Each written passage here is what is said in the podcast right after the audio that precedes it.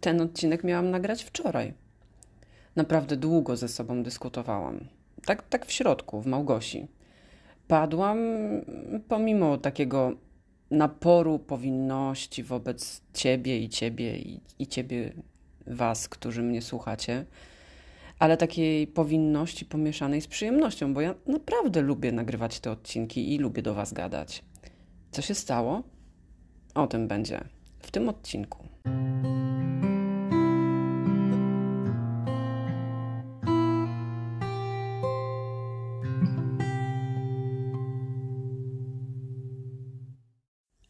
Ja generalnie miałam wczoraj fajny dzień, naprawdę.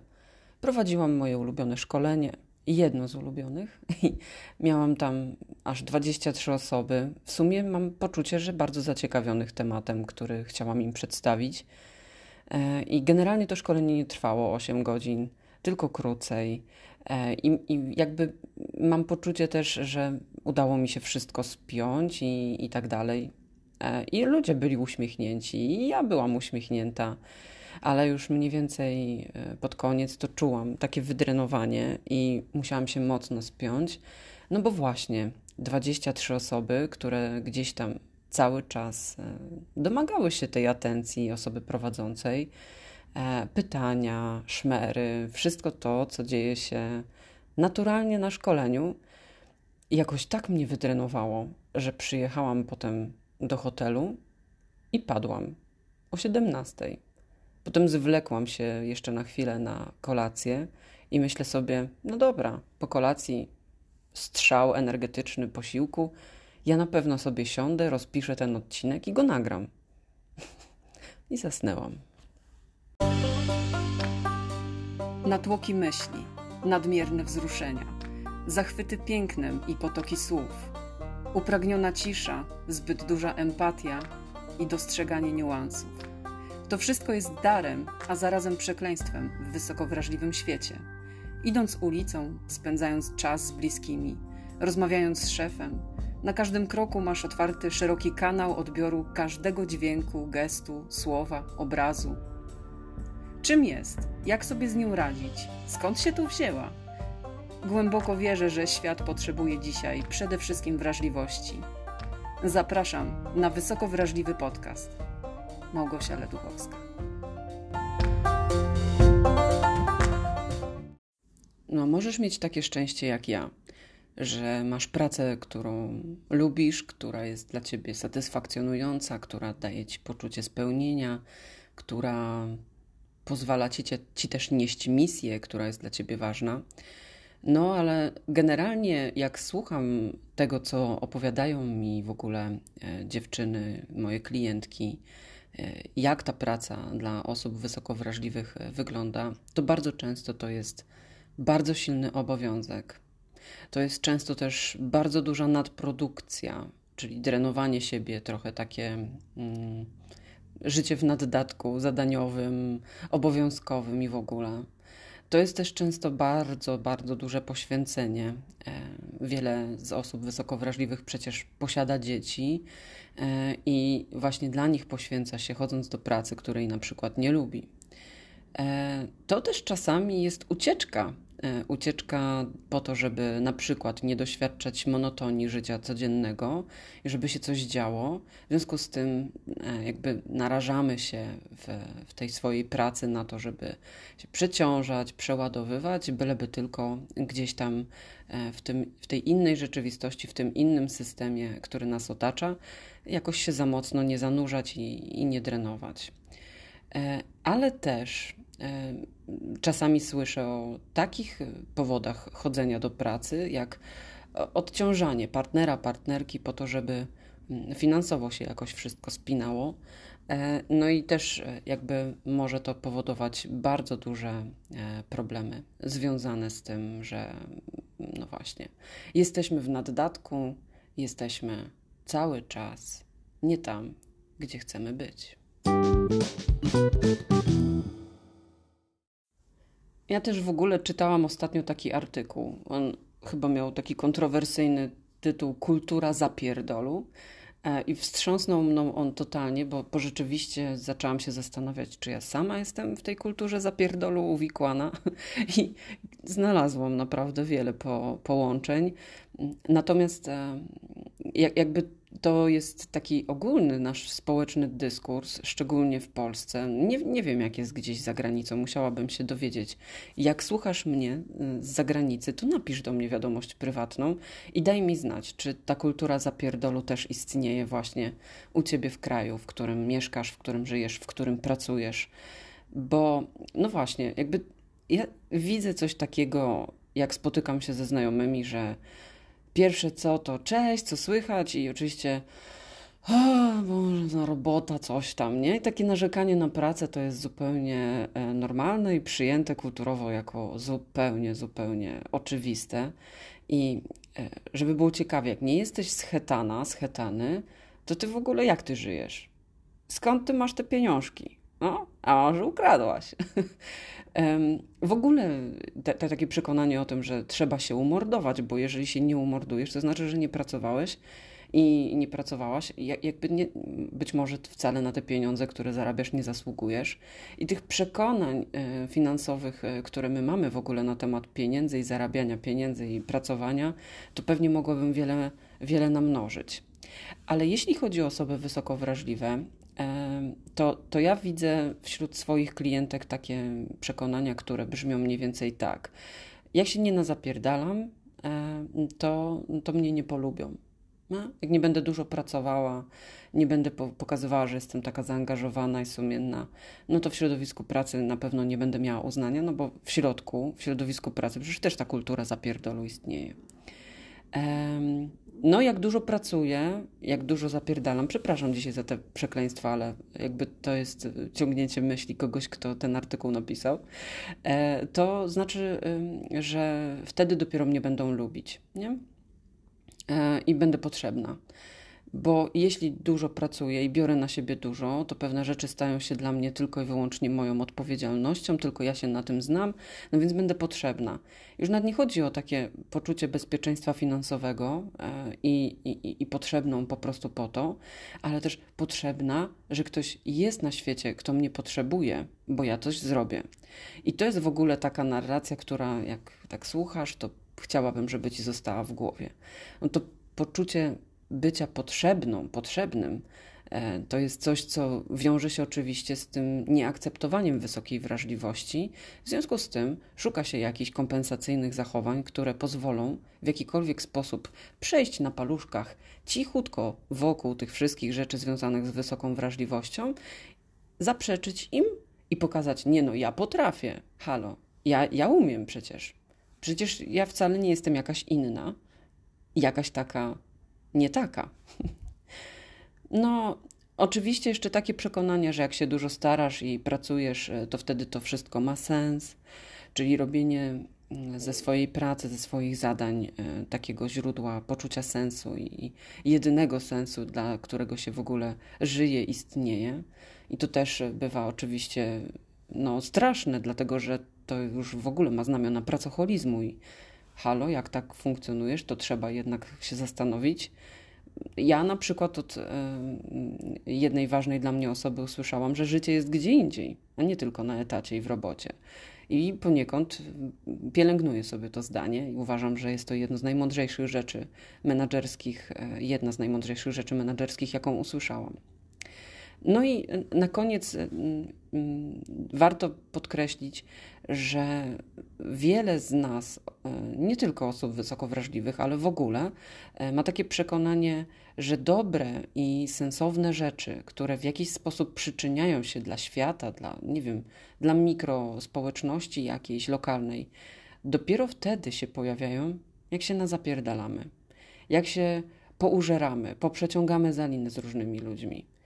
No i pytanie, czy to wszystko w tej kulturze zapierdolu rzeczywiście jest tak właściwe i jedyne słuszne, że my wszyscy musimy za tym w owczym pędzie iść i zachowywać się właśnie w ten sposób. No ja mam ochotę pierdyknąć pięścią w stół. W pracy spędzamy dużo czasu. Kurczę, nie? To taki truizm. Wszyscy to wiemy E, spędzamy dużo czasu, jeżeli jesteśmy etatowcami, no to musimy odsiedzieć du po godziny w pracy.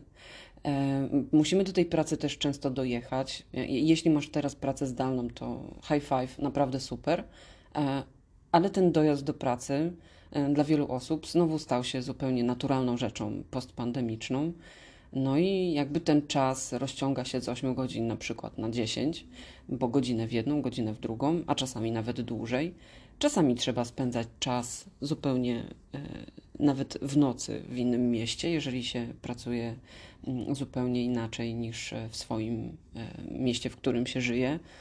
No, nie, no chodzi o to właśnie, że my ciągle e, inwestujemy ten czas swojego życia ten kaloryczny czas, dobry czas e, produktywności właśnie w to miejsce pracy. E, I dlatego poświęciłam bardzo dużo uwagi e, właśnie tej gałęzi naszego życia w moim e-kursie Sztuka obsługi wrażliwości. I jeśli masz ochotę, to, to oczywiście napisz do mnie, opowiem Ci więcej o, o tym, co tam zmajstrowałam i co to w ogóle za kurs. No ale do meritum. Co trzeba sprawdzić i o czym też w tym kursie opowiadam? No po pierwsze, przeciążenie. Przeciążenie zadaniami, ludźmi, czasem dojazdu, właśnie tym wszystkim, co się wokół pracy kręci. Bo to przeciążenie mm, oczywiście będzie cały czas odbijało się potem na tym, co dla nas najważniejsze. Na tej gałęzi życia, która została mi pokazana jako życie jest gdzie indziej. no właśnie. Do pracy, kiedy przychodzimy, kiedy pracujemy, no to bardzo trudno nie mieć kontaktu w ogóle z ludźmi. No na pewno są takie zawody, w których zupełnie tego kontaktu nie trzeba pielęgnować. Nawet słyszałam wczoraj dowcip, że nie po to studiowałem informatykę, żeby się teraz z ludźmi spotykać i rozmawiać. No ale nawet w IT y, bardzo dużo zależy od kontaktów z innymi ludźmi. No więc y, Ludzie to jest taka pierwsza kategoria, której warto się poprzyglądać e, i, i, sprawdzić, czy ja w ogóle tych ludzi lubię jakkolwiek, albo na przykład akceptuję, toleruję. E, czy mój menadżer e, jest kimś, komu ja ufam i kimś, kto widać, że za mną stoi jak mur. Czy czuję w ogóle wśród tych ludzi takie poczucie bezpieczeństwa i akceptacji, czy raczej jestem gdzieś odseparowany, odseparowana? Druga e, istotna rzecz, a nawet trzecia, dotyczy misji. E, ale tak misji tego, do, do czego zmierza Twoja firma, jaką ma misję, co realizuje. E, a jeśli Ty masz swoją własną firmę lub robisz jakieś rzeczy właśnie dla kogoś w ramach jakiejś działalności gospodarczej, to czy Tobie się to wszystko kalibruje z tym, co Ty wewnętrznie czujesz? Jakie są Twoje wartości i czy ta firma, te zadania, ta praca pozwala Ci w jakikolwiek sposób te wartości realizować? I, i jakby może zabrzmi to bardzo dziwnie, ale ja bardzo często popycham swoje klientki do tego, by się zastanowiły, czy chcą spędzić jeszcze najbliższe 20, 25, 30 lat swojego życia pracując w miejscu, w którym zupełnie nie czują jakiegokolwiek sensu. I uwierzcie mi, że naprawdę jest mnóstwo osób, które się na coś takiego decyduje, żeby właśnie nie działać dla siebie, nie robić tych wszystkich rzeczy, które mają sens. To jest takie smutne i drenujące dla osób wysoko wrażliwych. No i na koniec dobrze by było powiedzieć też coś o zadaniach no te zadania, e, które dostajemy, czynności, które wykonujemy, za które nam się płaci, e, w które jesteśmy zaangażowani i mamy je rozpisane w naszym e, spisie obowiązków na danym stanowisku pracy, to czy ja to w ogóle lubię? To jest takie pytanie też dobre do zadania sobie. A może w ogóle to nie jest to? A może jakiś pomysł, plan na siebie, który wcześniej był dla nas istotny, już po prostu się zdezaktualizował i nie karmi nas tak jak kiedyś.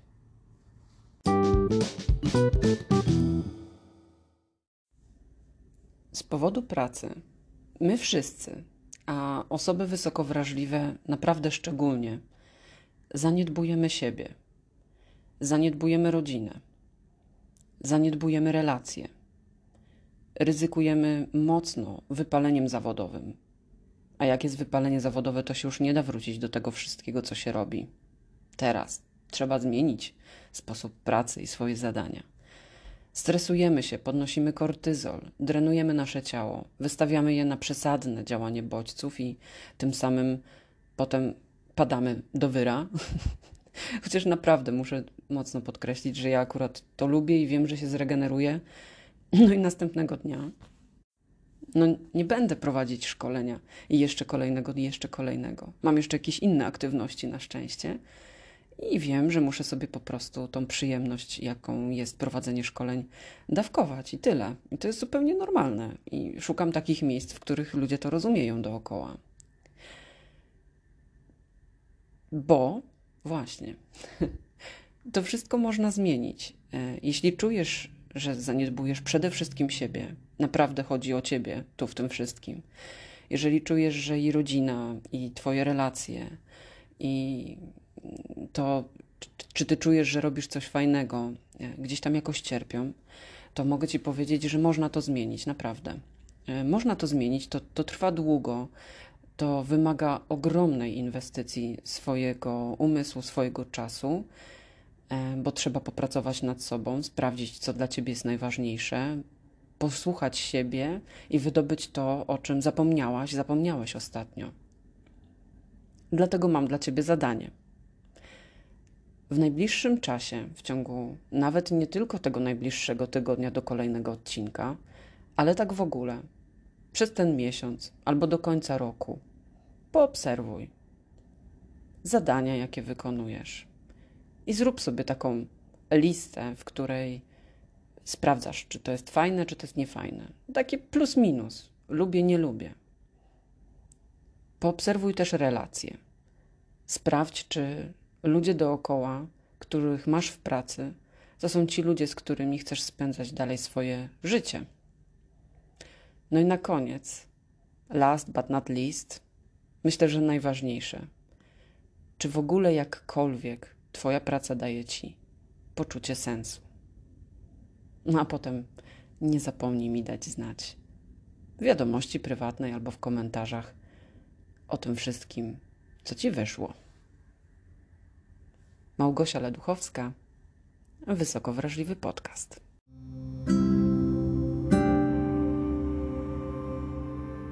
Jeśli Ci bliskie to, o czym opowiadam, i z jakiegoś powodu myślisz, że mogłabym Ci pomóc i szukasz takiego sposobu, to z jednej strony możesz do mnie napisać prywatną wiadomość, a inne formy wsparcia znajdziesz na moim Instagramie Wysoko Wrażliwy Podcast, przeglądając wyróżnione relacje. Zapraszam.